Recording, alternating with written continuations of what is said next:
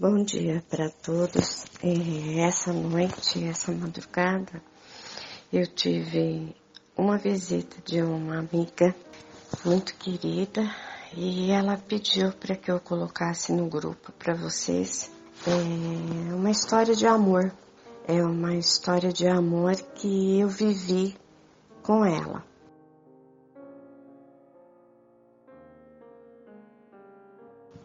O nome dela é Sueli.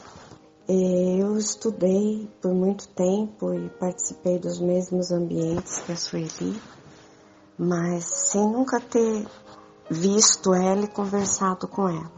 Mas eu fui morar em Franca e em Franca encontrei a Sueli.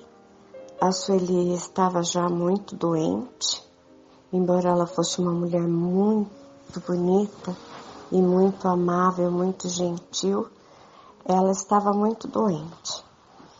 E ela foi até minha casa e pediu para que eu pudesse acompanhar ela todos os dias, que ela queria fazer alguns quadros para deixar para as pessoas que ela gostava muito da família dela.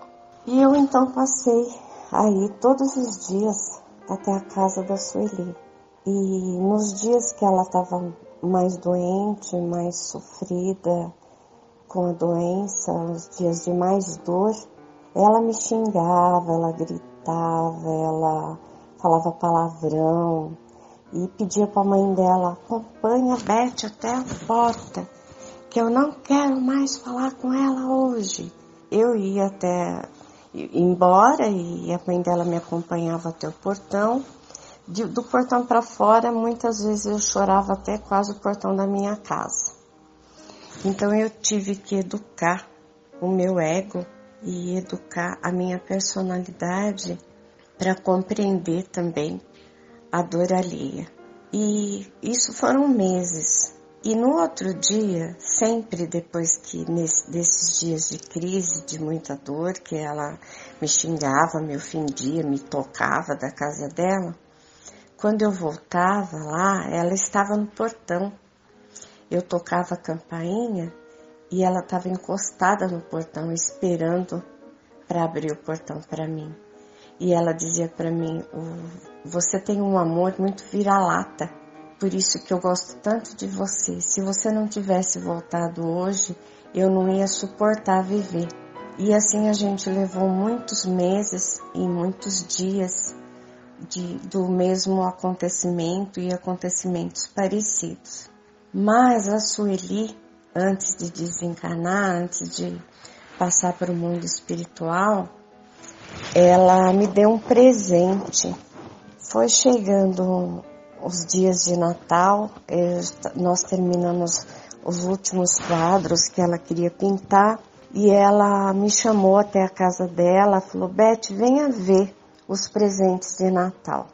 E eu cheguei lá, ela tinha montado uma árvore maravilhosa, gigante, e estava tudo cheio de muitos presentes, inclusive todas as telas que nós tínhamos pintado estavam todas maravilhosamente embrulhadas para ela presentear.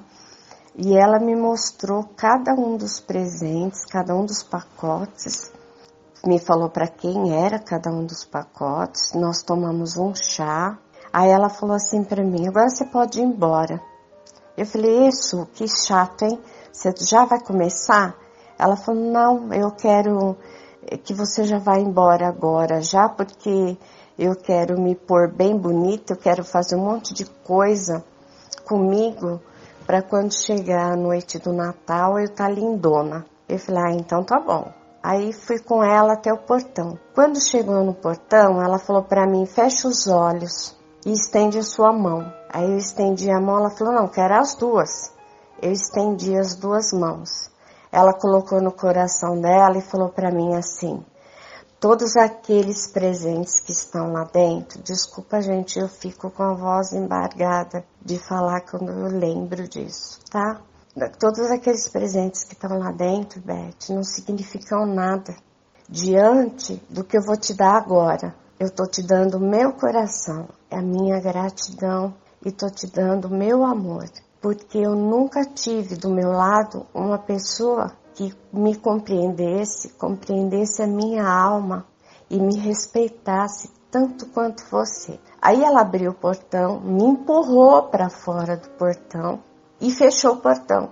Eu encostei no portão e comecei a chorar. E ela, pela câmera, me viu chorando, pelo fone do interfone. Ela falou para mim: passa fora daí, vira-lata. Você sabe que eu te amo, você vai ser minha amiga pela eternidade. Poucos dias depois do Natal, eu estava dando aula e outra amiga me chamou no hospital, Adrianinha, que a Sueli queria falar comigo. Eu fui até o hospital, não sabia que ela tinha sido internada na parte da manhã. E ela começou, eu entrei no quarto, ela começou a gritar comigo. Fala pra mim que eu tô morrendo. Eu falei: não, você não tá morrendo, Su. Ela falou: fala pra mim que eu tô morrendo. Eu falei: não, você não tá morrendo.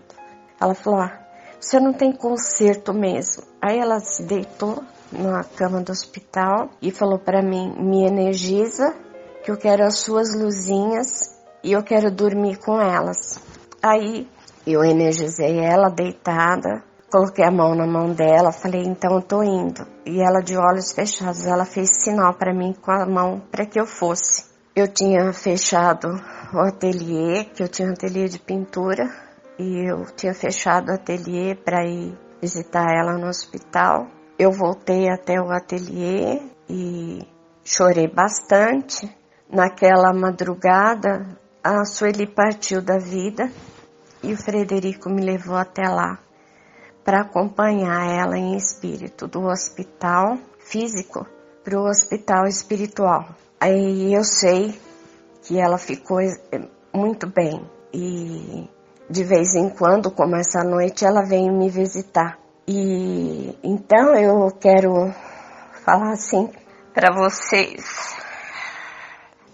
que se alguém falar para vocês que a Bete é uma pessoa sofrida, vai falar a verdade, porque eu sofri centenas desses casos de amor nos meus 60 anos. Mas não é um sofrimento indigno.